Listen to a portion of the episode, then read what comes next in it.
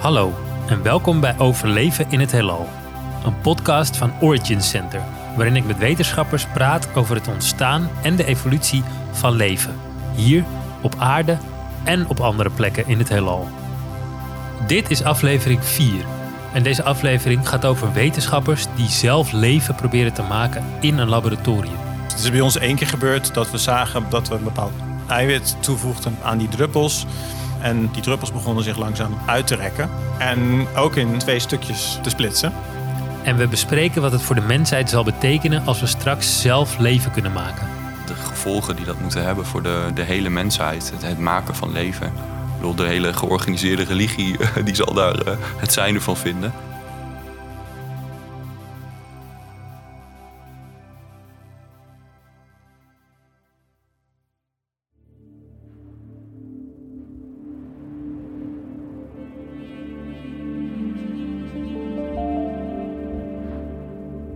In april 1815 barstte de Tambora uit. Een vulkaan op het Indonesische eiland Sumbawa. Het was de zwaarste vulkaanuitbarsting die er in de geschiedenis van de mensheid is beschreven. De lucht kleurde rood van de lava en grote stenen werden kilometers door de lucht geslingerd. Omringende eilanden werden verwoest door tsunamis en in heel Zuidoost-Azië was het een week lang nacht, door de aswolk die uit de vulkaan opsteeg.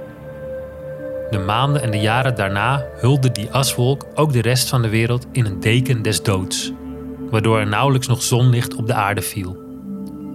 Het werd ijskoud op de planeet. In 1816, het jaar na de uitbarsting, vroor het in Europa in de maanden juni en juli, waardoor oogsten mislukten en er voedseltekorten ontstonden. 1816 kreeg de naam het jaar zonder zomer. Een groep vrienden uit Engeland, Claire, Mary, John, Percy en George, tieners en twintigers, had dat jaar bedacht om de zomer door te brengen bij het meer van Genève. Het werd een rampzalige vakantie. Van ochtends tot avonds was het donker, koud en regende en bliksemde het onophoudelijk. Voor de vrienden zat er niks anders op dan binnen zitten en de tijd doden met boeken, wijn en op zijn tijd een stevige pint vloeibare opium.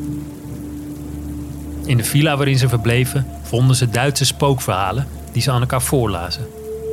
De combinatie van opium en horror zorgde op een van de grimmigste avonden voor een paniekaanval bij Percy, die op zijn netvlies zag hoe de tepels van Mary veranderden in demonische ogen. Het was in deze claustrofobische horrorsfeer waarin George, beter bekend als Lord Byron, voorstelde dat iedereen zelf een horrorverhaal zou schrijven. John schreef een verhaal over een vampier Percy gooide al vrij snel de handdoek in de ring. Mary beleefde aanvankelijk een slapeloze nacht vol lugubere visioenen. De volgende dag en de dagen daarna schreef ze een verhaal dat later over de hele wereld beroemd zou worden. Mary gaf haar roman de titel Frankenstein. Een verhaal over een jonge wetenschapper, Victor Frankenstein, die in zijn laboratorium probeert om levenloos materiaal tot leven te brengen.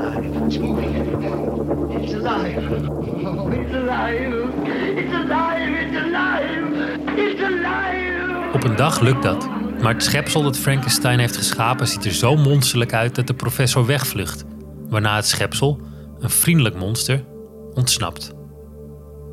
De grootste vulkaanuitbarsting uit de beschreven geschiedenis leidde tot het allereerste literaire science fiction werk ooit. Het boek is zwanger van de duisternis en de bliksem van die zomer. Maar ook de wetenschap van die tijd was voor Mary Shelley een grote inspiratiebron. Wetenschappers waren eind 18e eeuw enorm bezig met de vraag wat het verschil is tussen leven en dood. En er werd zelfs geprobeerd om met behulp van elektriciteit dode mensen tot leven te brengen. Het creëren van leven in een laboratorium was voor Mary een huiveringwekkend idee. Tegenwoordig, twee eeuwen later, zullen weinig mensen hier wakker van liggen.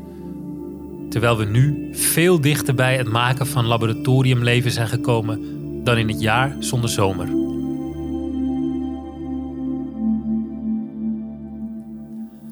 Mijn naam is Ewout Lowy en in deze podcast zoek ik samen met wetenschappers uit hoe er op planeten en manen, zoals bijvoorbeeld de aarde, uit het niets leven kan ontstaan, dat zich met een beetje geluk ook nog eens doorontwikkelt tot bijvoorbeeld ons, intelligente menswezens. En dit is aflevering 4 en we gaan het hebben over de vraag wanneer kunnen mensen zelf leven maken? En wat is leven eigenlijk precies? En daarvoor kan je niet anders dan met gestrekt been de scheikunde induiken. Want de sleutel om van niet leven naar leven te gaan ligt daar, in de scheikunde.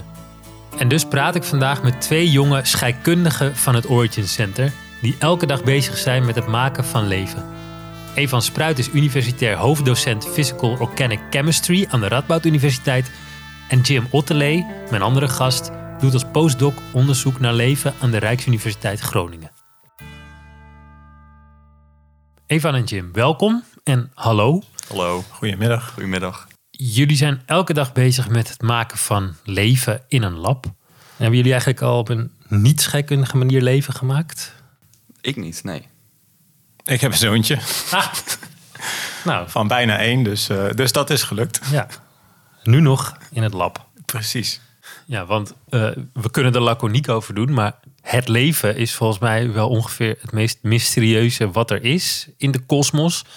Eh, en tegelijkertijd gaat het misschien niet zo heel lang meer duren voordat wetenschappers zelf leven kunnen maken. En daar gaan we het zo over hebben. Maar Evan, ik wilde eerst even aan jou vragen. Wetenschappers in Nederland lopen best wel voorop als het gaat om het maken van leven. Om deze, deze zoektocht, deze kweesten. Eh, jij bent zo'n wetenschapper. Hoe voelt dat? Nou, dat voelt wel, eh, wel goed. Je bent eigenlijk onderdeel van, eh, van een groter geheel. Maar, ehm, en je loopt een beetje voorop met, met de Nederlandse wetenschappers daarin. Dus dat, nou, een beetje trots eigenlijk wel. Ja, maar het is ook, het, het is ook een beetje creepy bijna. Voor, in ieder geval voor mij als buitenstaander denk ik van... oké, die zijn eh, levende dingen aan het maken in het lab. Hoe Ja, ja ik, ik, ik, voel dat denk ik wat minder. Ik heb daar niet zo'n last van. Het komt misschien omdat eh, als je weet wat je dan echt aan het doen bent... dan heb je niet het gevoel dat het heel creepy is. Want eh, nou ja, uiteindelijk komt het neer op het mengen van moleculen bij elkaar... en kijken wat die, wat die doen. En er zal niet opeens een levend wezen uitkruipen. Nee, dus als je zegt we zijn er heel dichtbij, dan uh, ik hoop het van harte, maar ik denk dat we tegelijkertijd ook nog best wel een, uh, een, stukje te gaan hebben. Maar we zijn zeker veel beter in staat om het nu te doen dan uh, zeg 100 jaar geleden. Ja, 100 jaar geleden zeg jij. Ik wou het even hebben over iets korter geleden, jaren 50. Want toen is er een heel beroemd experiment uitgevoerd in deze context van zelfleven scheppen door Harold Urey en Stanley Miller. Leg even uit, wat hebben zij gedaan? Urey en Miller in 1953 volgens mij, uh, in ieder geval de jaren 50. Die hebben een experiment gedaan, in, ze zaten uh, in de VS. Bij een kolf uh, waar een beetje water in zat. En daarboven gassen, die, waarvan ze dachten dat die vroeger op aarde, toen het ontstaan was, voorkwamen. Ja, ze gingen dat gewoon helemaal nabouwen, na reconstrueren. Precies. Um, dat gingen ze verhitten en ook met een soort van bliksem, dus elektrische ontlading, creëerden ze vonken binnenin. Uh, en dat hebben ze eigenlijk uh, volgens mij een week of zo laten staan. En uh, eigenlijk opgevangen wat daar gevormd werd. Puur door chemische reacties. En toen gingen ze analyseren wat daar gevormd werd. En toen zagen ze dat dat onder andere aminozuren zijn, eigenlijk bouwstenen van onszelf. Dus wij bestaan uit eiwitten, die bestaan uit aminozuren. Die hebben ze gevonden. Die ontstonden vanzelf. Die in die pot. In die pot. Ja, dus uh, de energie kwam van de, blik, van de bliksem, bij wijze van spreken. En uh, de, zeg maar, de moleculen waren gewoon aanwezig. En was, wat was hun wilde? Hoopten ze dat er echt een levende wezens uit zouden kruipen? Of wat was hun ambitie toen ze ermee begonnen? Volgens mij. Ja, dat zou, zou je ze moeten vragen. Maar volgens mij was het uh, idee vooral om te kijken wat er zou gebeuren onder de omstandigheden die uh, toen op de vroege aarde aanwezig waren. Um, of dat überhaupt leidt tot um, moleculen die de basis vormen van leven of niet. Ja. En wat eigenlijk heel grappig is, en misschien daarom, dat illustreert een beetje waarom ik denk dat we nu beter in staat zijn. Zij vonden volgens mij vier of vijf aminozuren. Wij, wij, wij hebben er twintig. Okay. Uh, maar later, dus uh, volgens mij is dat nu 20, 10 of 20 jaar geleden, hebben ze die potjes van dat experiment opnieuw geanalyseerd met de moderne technieken. Toen hebben ze bijna alle aminozuren gevonden. Dus ze waren daar wel aanwezig. Wat zegt dat? Nou, dat je soms hele goede en precieze um, uh, technieken nodig hebt om dingen te kunnen meten. Om te meten? Oh, dan, ja. daar gaat het vooral om. Ja. Ze hadden gewoon nog niet door dat ze het al waarschijnlijk hadden. Dat ze het hadden gemaakt. Oh. Wat het mij ook zegt is dat, ehm, die, dat het eigenlijk re- relatief makkelijk is om die moleculen te maken. En dat het interessante onderzoek eigenlijk daarna is. Van, hoe kom je van die moleculen naar iets wat lijkt op leven? Want ja, uiteindelijk als je zeg maar, moleculen leven nog steeds niet. Eh, dus er moet nog iets verder gebeurd zijn. Eh, er moet iets meer aan de hand zijn geweest, eh, waardoor je uiteindelijk iets levends hebt gekregen. En dat is volgens mij ja, waar we nu heel erg hard naar op zoek zijn. En wat ook heel interessant is om te, om te onderzoeken. En hoe staan we ervoor als mensheid? Jim, hoe lang denk jij dat het nog gaat duren voordat er ergens in een lab iemand is die leven heeft gemaakt? Nou, Ben je optimistisch? Ja, ik ben over het algemeen optimistisch. Maar dat is wel een vraag die eigenlijk eh, het vereist om eerst met elkaar af te spreken wat leven is. Want, want ja, als je niet weet wat dat is, wanneer. Kijk, eh, voor, voor mij in ieder geval, wanneer ik zou zeggen van oké, dit is nu zodanig dat het eh, bepaalde eigenschappen heeft van dingen die leven, die dat, die dat dan ook hebben. Daar, dat denk ik wel dat dat niet heel lang meer zal duren. Zeg, eh, nou ja, vijf jaar of zo. Vijf jaar.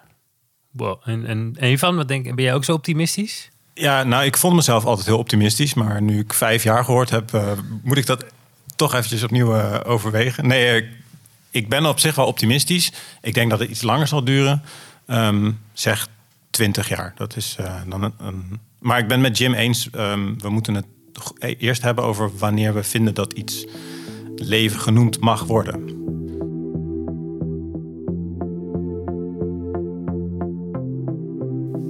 Jullie zeggen, het gaat niet lang meer duren voordat de mens leven heeft gemaakt in een lab zelf. Maar tegelijkertijd moeten we dan wel eerst bepalen wanneer iets leeft. Maar hoezo dan? Want het, het lijkt voor mij zo klaar als een klontje. Ja, nou dan ben ik heel benieuwd waarvan jij zegt van oké, vanaf dat moment leeft iets. Eh, ja, maar ik ben de vragensteller, dus ik ga dit aan, ik ga dit aan jullie vragen. Jim, wat is volgens jou de definitie van leven? Wanneer leeft iets?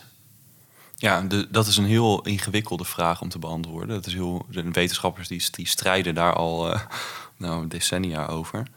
Want het is heel moeilijk om te bepalen wat iets is als je maar één van die dingen hebt. Dus als je kijkt naar leven, er, er is maar één vorm van leven die we kennen. Al het leven op de, op de planeet is familie van elkaar. Dus alle levende wezens die, die delen een ehm, voorouder uiteindelijk. Die noemen we Luca, de Last Universal Common Ancestor. Ja. Dus dat was een soort ja, iets wat ooit op deze planeet geleefd heeft. waar- Eén organisme waar wij allemaal uit ontsproten zijn. Ja. Zowel de varens als de herten, als wij, Ja, als de... als de dinosauriërs, als de kippen. Ja. Ongelooflijk ziek idee vind ik dat nog steeds. Ja, ja, dat kan ik me voorstellen. Het is ook wel een beetje een, eh, een vreemde gewaarwording. Als je de eerste keer hoort van ja, eigenlijk is, is alles familie van elkaar.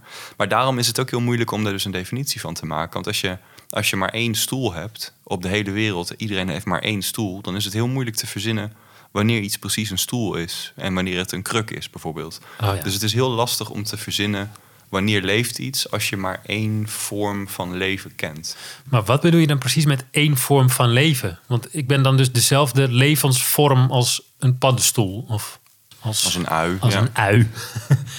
kan, je, kan je dat nog één keer uitleggen? Want waarom, in hoeverre kom ik dan overeen met een ui?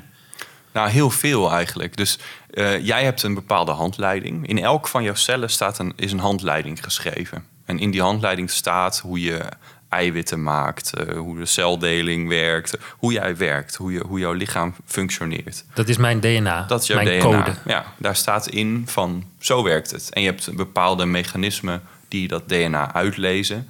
En een ui of een krekel of een eh, walvis, die, die hebben eenzelfde soort handleiding, handleiding die op eenzelfde soort manier afleest.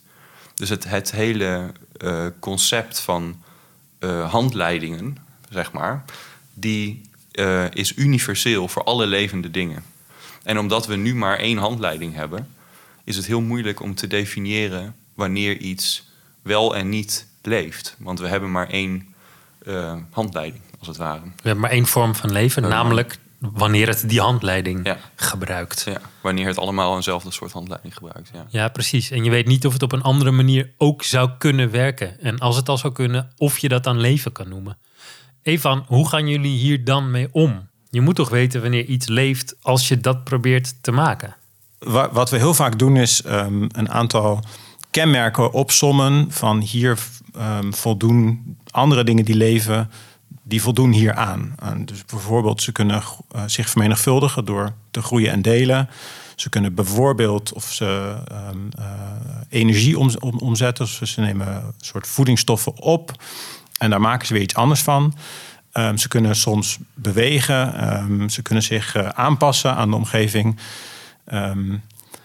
En uiteindelijk kunnen ze evolueren, dus veranderen via evolutie. En ik denk dat als je, eh, eh, als je iets hebt gemaakt wat uiteindelijk zelf in staat is om zich te vermenigvuldigen en dan te evolueren, ste- steeds beter aangepast raken aan de omgeving, dan denk ik dat je zou kunnen zeggen: God, dat, dat, ja, dat, is, dat leeft. Ja. Dus jullie werken aan, aan, aan een onderdeeltje daarvan. En ik merk aan, aan jullie toon eh, dat je dan, als ik vraag, is het dan leven? Nou, je, je komt eigenlijk een beetje in een soort grijs gebied terecht. Dat idee heb ik.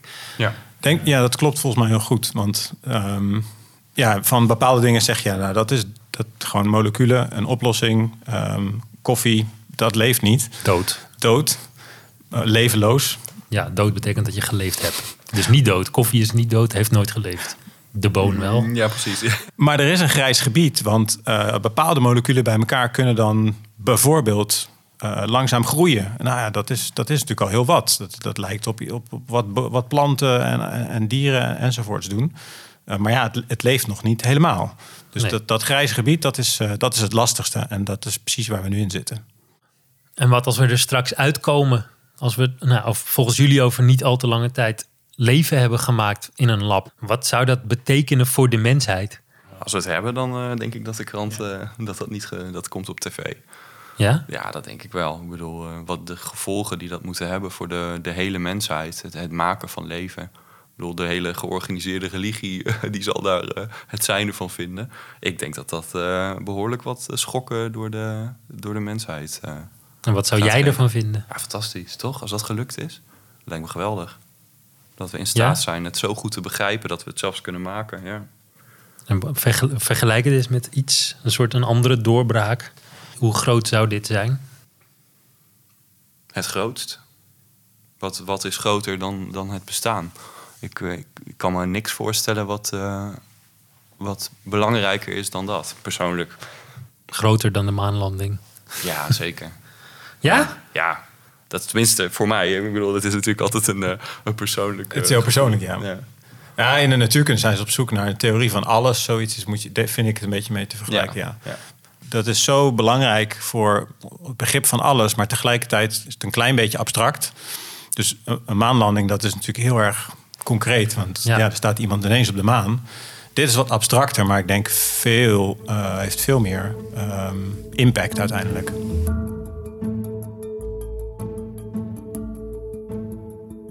Oké, jullie proberen leven te maken in een laboratorium. Wat houdt dat precies in? Evan, scheikunde was mijn slechtste vak op school. Kan jij in lekentaal uitleggen waar je dagelijks mee bezig bent? Ja, wij, in ons onderzoek gaan we eigenlijk, eh, we proberen compartimenten te maken die lijken op, eh, op cellen waar wij allemaal uit bestaan, die inderdaad tekenen vertonen van leven. Eh, wij zijn specifiek op zoek naar ehm, kleine compartimentjes, celletjes die ehm, kunnen groeien en zichzelf kunnen delen. Dat, uiteindelijk zijn dat twee dingen die ehm, ja, ons maken tot wat we zijn. Eh, als je geboren wordt, dan moeten je cellen ehm, blijven groeien en delen en groeien en delen tot je 1,85 meter bent. In jouw geval? In mijn geval. Ja. Ehm, en ja, dat, is een, een- dat gebeurt ontzettend vaak. Dus dat is voor ons dan een van de belangrijke eh, kenmerken van leven. Waar Het we moet zich kunnen vermenigvuldigen. Ja. Oké, dus jij probeert een soort compartiment te maken, een soort cel dat kan groeien en kan delen. Eh, en hoe doe je dat? Ja, wat we, wat we onder andere bekijken is, we hadden het net over die aminozuren, die van Urey en Miller. Uiteindelijk in ons leven zitten die aminozuren aan elkaar in een bepaalde volgorde. Ehm, en wat we nu bijvoorbeeld be- aan het onderzoeken zijn, is eh, hoe kun je er nou voor zorgen dat die reactie die die aminozuren aan elkaar maakt, dat die eh, vooral plaatsvindt in het compartiment waar je het nodig hebt. Dus waar je eigenlijk ervoor moet zorgen dat eh, de bouwstenen van leven, onze eiwitten, dat die gemaakt worden.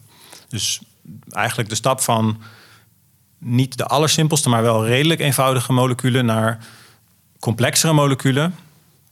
Dat is een, een chemische reactie. Kan die chemische reactie, kun je die reactie nou in het compartiment laten plaatsvinden? Ik zie het nog niet helemaal voor me. Kan je proberen? Dus je hebt een, je hebt een compartiment. Wat is dat voor spul? Dat bestaat in ons geval uit, eh, uit andere eh, aminozuren aan elkaar. Dus dat noem je peptides als ze eh, aan elkaar zitten. Hele kleine eiwitten eigenlijk. Dat is gewoon een bolletje dat zweeft rond. Hoe... Het, het is eigenlijk zijn het hele kleine druppeltjes. Dus als je die, ehm, die moleculen in water oplost en je verandert de pH een klein beetje, Mhm.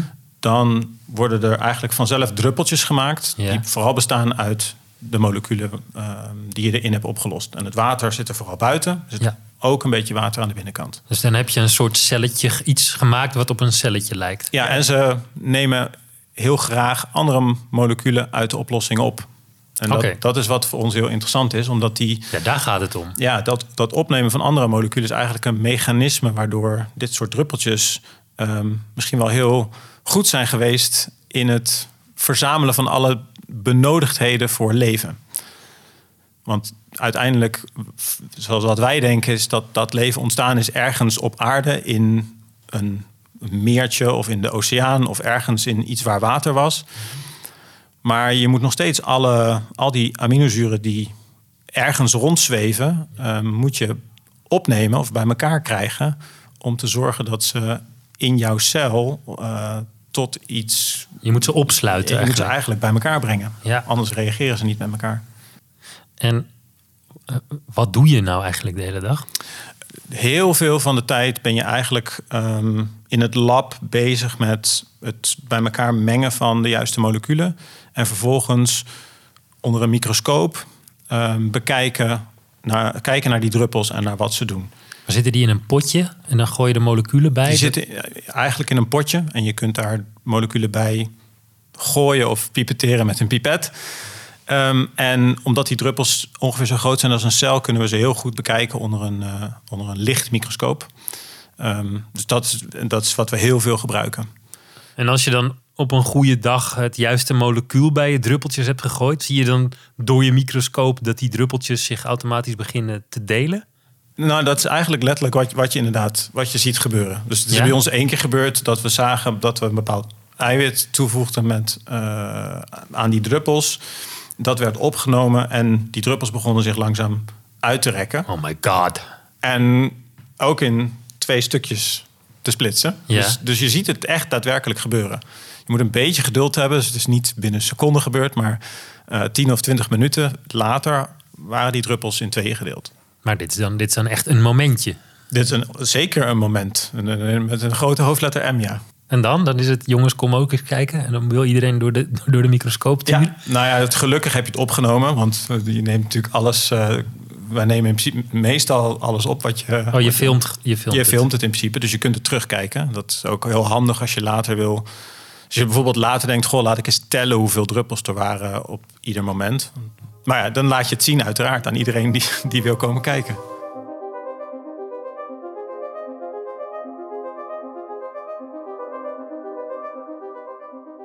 Jim, kan- zou jij eh, nu een poging kunnen wagen? Een klein college over wat, wat, waar gaat jouw onderzoek om? Welk deel van de puzzel probeer jij op te lossen? Ja, ik, ik als persoon ehm, heb geprobeerd om ehm, de moleculen die al eerder bekend waren in onze vakgroep, om die extra functies te geven. Dus wij hadden al moleculen die bestonden al, die kopietjes van zichzelf konden maken. Dus toen ik begon met mijn onderzoek, Het was het basismateriaal. bekend. Ja. Basismateriaal van vandaag is... Ja, nou ja, dus, ik, dus ik begon en ik, ik wist al dat dat bestond. En wat ik toen gedaan heb eigenlijk is ehm, ervoor zorgen dat die moleculen die kopietjes van zichzelf konden maken, niet alleen maar kopietjes van zichzelf kunnen maken, maar ook een andere, helemaal ongerelateerde chemische reactie kunnen eh, bewerkstelligen.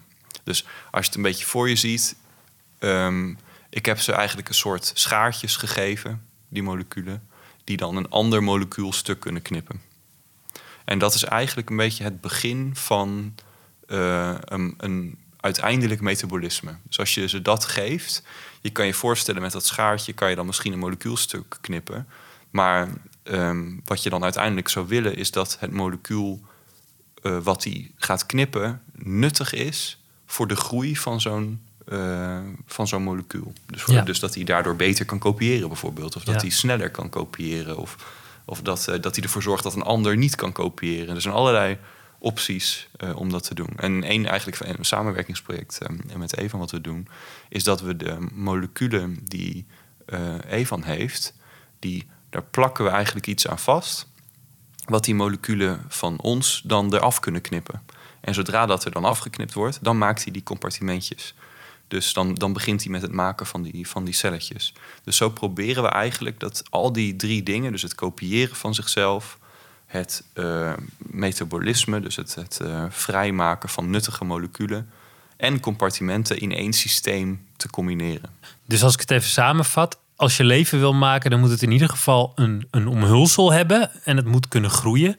Dus daar werkt Evan aan. En het moet in ieder geval een soort metabolisme hebben. Klopt, ja, klopt. Daar ben jij mee bezig. Ja, dat, dat heb ik gedaan tijdens mijn promotieonderzoek. Dus dat is af. Dat, en dat werkt nu. En nu heb ik dat eigenlijk een beetje doorgegeven. Oh, dat is gelukt al? Ja, dat is gelukt. ja. Oh, Ja, maar dan da- zijn we al heel ver. Precies. Daarom ook mijn optimisme van eh, vijf jaar. Ja, zeker. We zijn heel ver. Volgens mij wel. Oké, wat hebben we dan nog nodig?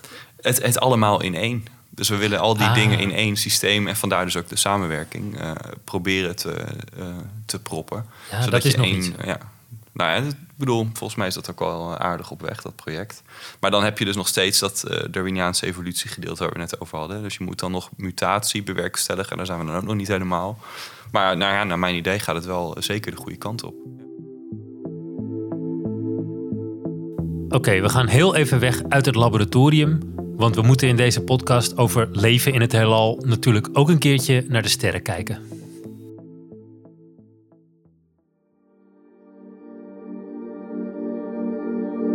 Ergens langs een pikdonker weggetje in Zuid-Kennemerland verzamelt elke vrijdagavond een groepje mensen zich bij wat je gerust de poort naar het heelal mag noemen. Via een donker bosweggetje, aangegeven met rode lichtjes, kom je bij een gebouwtje met een grote koepel op het dak. Dit is de sterrenwacht Copernicus, een van de ongeveer 35 sterrenwachten in Nederland. Binnenin het gebouwtje is een dubbele deur en daarachter een trap naar boven. En via die trap kom je in de koepel. En daar staat het pronkstuk van het gebouw, een gigatelescoop, die het licht opvangt dat honderden of duizenden of miljoenen jaren geleden is uitgezonden door sterrenstelsels en nevels om het precies vanavond in de ogen van de aanwezigen te projecteren. De telescoop wordt bestuurd via een computer, die weer wordt bestuurd door een vrijwilliger. Vanavond heet die vrijwilliger Arno Mark. Als hij op zijn laptop een hemellichaam aanklikt, zetten de telescoop en de koepel zich in beweging, totdat het object in het vizier is. Mars, de Orionnevel, de Pleiade, Pas op hoor, even een stapje terug. Als komt je hoofd.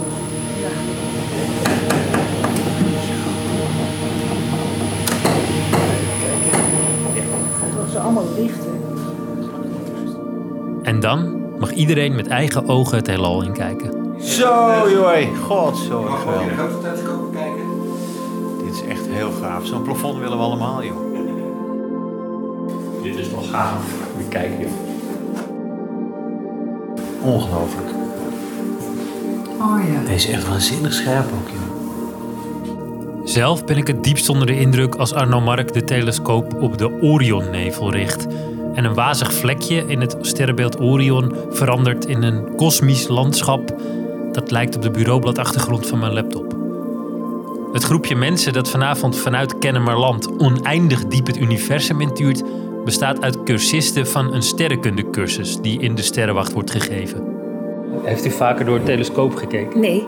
Oh nee? Nee, nou, eh, tijdens deze cursus. Dus een paar weken geleden voor het eerst. En eh, eerder niet. Was Hoe is, hoe is het anders dan dan met je een plaatje bekijken of met je blote ogen? Nou, omdat je dan de realiteit ervan ziet. Dat het er echt is. Kijk, een plaatje is een plaatje, ja. Maar als je het zelf ziet, dan is het echter. Iedereen die ik spreek lijkt een beetje in extase, omdat ze zojuist de kosmos van zo dichtbij hebben gezien. Een kijkje door een telescoop is duidelijk een lesje in nederigheid. Ik vind het ook al wonderlijk hoe mooi het is allemaal. Dat het dan toch van nature allemaal zo mooi kan zijn. Wat is mooi? Nou, als je zo'n zo'n planeet ziet zo in de verte, dat is mooi rond met, met de manen eromheen. En ook als je zo'n deken van sterren ziet. Nou, ik vind dat aantrekkelijk om naar te kijken. Arno Mark weet ongeveer alles van kosmische afstanden, sterrenhopen, supernova's en planeetringen. En ik vraag hem hoe lang hij daar al mee bezig is. Ik ben als puber met, in de tijd van de komeet van Halley opgegroeid. En toen heb ik ook mijn eerste telescoop eh, heb ik gekregen. En heb ik Jupiter en Saturnus al door mijn telescoop kunnen zien. Oh ja. Halley. Halley eh, dat is een komeet die komt iedere 5, 76 jaar weer terug. Dus in 2061 komt hij weer. Ik hoop, wie weet kan ik hem nog een keer zien. Ja. Dat is de Dus, cirkel rond. Dat is de cirkel rond. Was Halley je eerste, het eerste echt bijzondere wat je zag? Ik heb Halley nooit gezien. Oh. Ik heb hem volledig gemist. Wat voel je als je zo diep naar iets kijkt wat zo ver weg is? Ja, eh, de verwondering, de, de, de- gewoon eh, het idee van... ja, ik kijk nu naar iets wat zo ver weg staat. Wat zou er zijn? Wat, wat, wat zou er zijn? Hoe stel je dat dan voor? Ja, eh, zou daar ook eh, intelligent leven kunnen zijn? Dat er eh, op andere planeten... eh, dat daar zo eh, biologisch leven is, micro, microbiologisch leven, dat, daar ben ik bijna van, bijna van overtuigd. Het hoeft alleen maar ontdekt te worden. Intelligent leven is een andere vraag. En ik vraag me af of we het ooit gaan ontdekken of er ander intelligent leven is. Dat, zo, dat, vraag me af of we dat ooit gaan ontdekken. Maar goed, dat maakt mij ook niet uit. Maar het gaat mij meer om van ja, dat iets zo ver weg kan staan en dat we dat, we dat gewoon met, met je eigen ogen kan zien. Als je ook een keer met je eigen ogen hemelobjecten wil zien die zo ver weg staan, ga dan gerust een keer naar Sterrenwacht Copernicus, waar je elke vrijdagavond, behalve in de zomermaanden, door de telescoop mag kijken. Of zoek op internet naar Sterrenwachten Nederland en dan vind je vast wel een sterrenwacht die bij jou het dichtst in de buurt is. En dan nu terug naar Jim en Evan en het maken van leven. Evan, jullie proberen dus leven te maken in een laboratorium. Eh, maar een van de hogere doelen daarvan, neem ik aan, is om te begrijpen hoe dat een paar miljard jaar geleden vanzelf gebeurde ergens op de aarde. Kan je uitleggen, wat is nou precies het grote wonder, het grote mysterie waardoor dat kon gebeuren? Ja, eigenlijk dat, dat ehm, eh, al het leven, als je, zeg maar, als je van groot naar klein teruggaat, bestaat uit, in ieder geval het leven dat wij kennen, uit cellen. En die cellen bestaan uit complexe moleculen, zoals DNA en eiwitten. En die complexe moleculen bestaan weer uit eenvoudigere bouwstenen. De aminozuren van het Urey-Miller-experiment waar we het net over hadden. En eh, de vraag is, als je nou de andere kant op gaat, van eenvoudig naar complex, Ja. dan is dat vrijwel zeker niet zomaar ineens gebeurd. Dus die eenvoudige bouwstenen, als je die in de juiste verhouding bij elkaar doet, flink schudden, dan krijg je niet in één keer een, eh, een cel of zelfs een, eh, een ui of een krekel of een Maar schildpad. Ja. Maar, maar dat moet in stapjes gebeurd zijn. Eh, en die eenvoudige moleculen werden eerst steeds complexer. En die complexe moleculen zijn bij elkaar gekomen. Ehm, dat werd een soort compartiment wat bepaalde eigenschappen had van leven. Dat werd steeds en steeds complexer. Totdat je op een gegeven moment zei... en nu is het, nu leeft het. En ja, dus waar we het net over hadden, die definitie, dat punt, dat, dat is waarschijnlijk lastig. Maar dat proces ernaartoe, dat eh, kunnen we denk ik heel goed onderzoeken. Ja? Maar hoe idioot of hoe normaal is het idee dat er helemaal vanzelf iets heel ingewikkelds ontstaat vanuit de molecuultjes die overal rondzweven en ronddobberen? Ik denk dat het uiteindelijk eh, onvermijdelijk is, want het is gebeurd. En, en, eh, dus het, de enige vraag is, eh, wat waren de, de, de meest logische, wat is eigenlijk de meest logische volgorde van stappen waarop het gebeurd is? Maar dat het uiteindelijk gebeurd is, dat voor mij is dat heel, ja, het staat eigenlijk wel vast. Ja, anders zaten we hier nu niet. Anders zaten we hier nu niet. Nee. Maar als je zegt onvermijdelijk, denk je dan ook dat, dat er leven bestaat buiten onze planeet? Eigenlijk denk ik van wel. Als, je, als de, de, de, zeg maar, de dingen als temperatuur en hoeveelheid water en, en, en dat soort dingen maar go- goed zijn, zijn, goed genoeg, dan ben ik er eigenlijk wel van overtuigd dat daar ook een vorm van leven bestaat. En is die dan ook op DNA gebaseerd? Eigenlijk is het, ja, Dankjewel, Jim. Dat is inderdaad namelijk de vraag waar ik naartoe wil. Kan je ook leven maken op een andere manier dan we kennen? Want Jim heeft net uitgelegd dat al het leven dus eigenlijk op dezelfde manier is opgebouwd. Met je, met je DNA en je, en je dingen. Kan het ook anders? Wat doen jullie in het lab? Probeer je iets heel nieuws te maken? Of probeer je gewoon het leven dat al bestaat opnieuw te laten ontstaan? Nou ja, wij- proberen leven te maken met een andere handleiding. Dus wij proberen iets te maken wat Jouw niet... groep? Ja, onze groep. Het is niet mijn groep, maar ik ben, ik ben een onderdeel van die groep. Ja. Ehm, ja, dus, dus wij proberen leven te maken wat anders werkt met een andere handleiding dan het leven wat er bestaat. En we proberen dus ook niet ehm, de geschiedenis te herhalen. Nee. En Evan? ja wij ben, zijn eigenlijk, eh, onze groep probeert wel leven eh, te maken op, op basis van, zoals, van het leven wat we, nu, eh, wat we nu ook kennen. Dus met Ja. dezelfde ingrediënten in feite. Ja, die gooi je bij elkaar en dan hoop je dat er iets ontstaat. En dan doe je, schud je een beetje links en een beetje rechts. En dan hoop je dat dat goed was en dat je Oh ja. leven gemaakt hebt. Ehm, denk, hoe denk jij daarover wat Jim zegt? Een hele nieuwe vorm van leven klinkt wel. Dat klinkt eigenlijk nog veel eh, wereldschokkender dan wanneer je het leven dat je al kent opnieuw maakt. Ja, zeker. Dus daar heb ik ook best wel bewondering voor eigenlijk. Eh, ik denk dat dat, dat is... eh, Denk je dat het kan? Nou ja en nee. Dus ik denk uiteindelijk dat het niet eh, op dezelfde manier. eh, ik denk dat het heel veel eigenschappen van leven zal hebben. Waar we het net over gehad hebben. Maar ik denk dat uiteindelijk die, eh, dat alles bij elkaar brengen, zodat het zichzelf in stand kan houden, vermenigvuldigen, evolueren. Dat dat ehm, eigenlijk alleen mogelijk zal zijn met, met de moleculen waar ons, ons leven, waar wij het bestaan. Ja. Ik denk dat er een reden is dat, dat die uiteindelijk zijn ontstaan en dat wij op die manier zijn, eh, zijn ontstaan. Omdat dat moet allemaal precies goed zijn. Ze moeten precies eh, snel genoeg reageren. Ze moeten precies goed genoeg aan elkaar blijven plakken. En dat komt allemaal best wel nauw. En ik denk dat als je dat helemaal opnieuw probeert te doen, dat dat, eh, dat, dat ja, A, heel lastig is, maar misschien ben ik dan te pessimistisch dat het misschien ook niet lukt. Jij zegt ja, eh, als we opnieuw gaan proberen een cake te bakken, dan kan je het wel proberen met een ui en een courgette. Maar je kan beter gewoon ei en meel en melk gebruiken. Want je weet dat dat ook eerder alles is gelukt om zo'n cake te bakken. Ja, En ongeacht de temperatuur, meestal komt er wel een cake uit. een cake uit die eetbaar is. Maar en dus denk jij, en ik herhaal even de vraag die Jim eerder al stelde, maar denk jij dat als er leven op andere planeten is, daarvan heb je net al gezegd, dat acht ik wel waarschijnlijk, eh, bestaat dat leven dan ook uit exact dezelfde code als die wij gebruiken voor, om, te, om te kunnen leven? Ik denk in hele grote lijnen wel. Dus het zal inderdaad gebaseerd zijn op een bepaalde code die, die heel erg lijkt op, op ons DNA. Dus waarbij je twee helften hebt die aan elkaar zitten met eh, bepaalde in- interacties en lettertjes.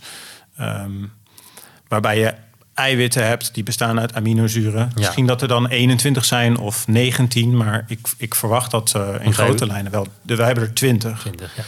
Ik, ik verwacht dat, die, dat een hele, heel groot deel van die 20 er ook in zal zitten. Ja. Oké, dus als je een, de biologieles op planeet Zork ziet er ongeveer hetzelfde uit als eh, bij ons. Als, als je een alien ontleedt, kom je uiteindelijk ongeveer hetzelfde tegen als eh, wanneer ik eh, jou ga ontleden, Ja, zeg jij. Dat denk ik wel. Dat is ook heel grappig, omdat ehm, NASA en andere organisaties die zoeken naar signalen van leven, kijken dus ook heel sterk naar aminozuren. Als, ami- als aminozuren gevonden worden, vinden ze dat een hele sterke aanwijzing voor ehm, ja, een mogelijke omgeving waarin leven zou kunnen zijn ontstaan. Dus dat geeft al wel aan dat zij ook denken dat ja, dat, dat een belangrijk onderdeel daarvan was. Ja, Maar goed, zeker weten doe je dat natuurlijk nooit. Nee, tot, dat tot klopt. Je ook echt... Tot dat je het gevonden Ja. hebt. Nee, dat snap ik. Maar dus als NASA naar aminozuren op zoek is, ja, als het leven zoals Jim zegt uit hele andere dingen bestaat, dan zit ze dus eh, met Zit een soort blind, enorme blinde vlek. Ja, klopt. Ja. Maar ja, je moet ergens beginnen.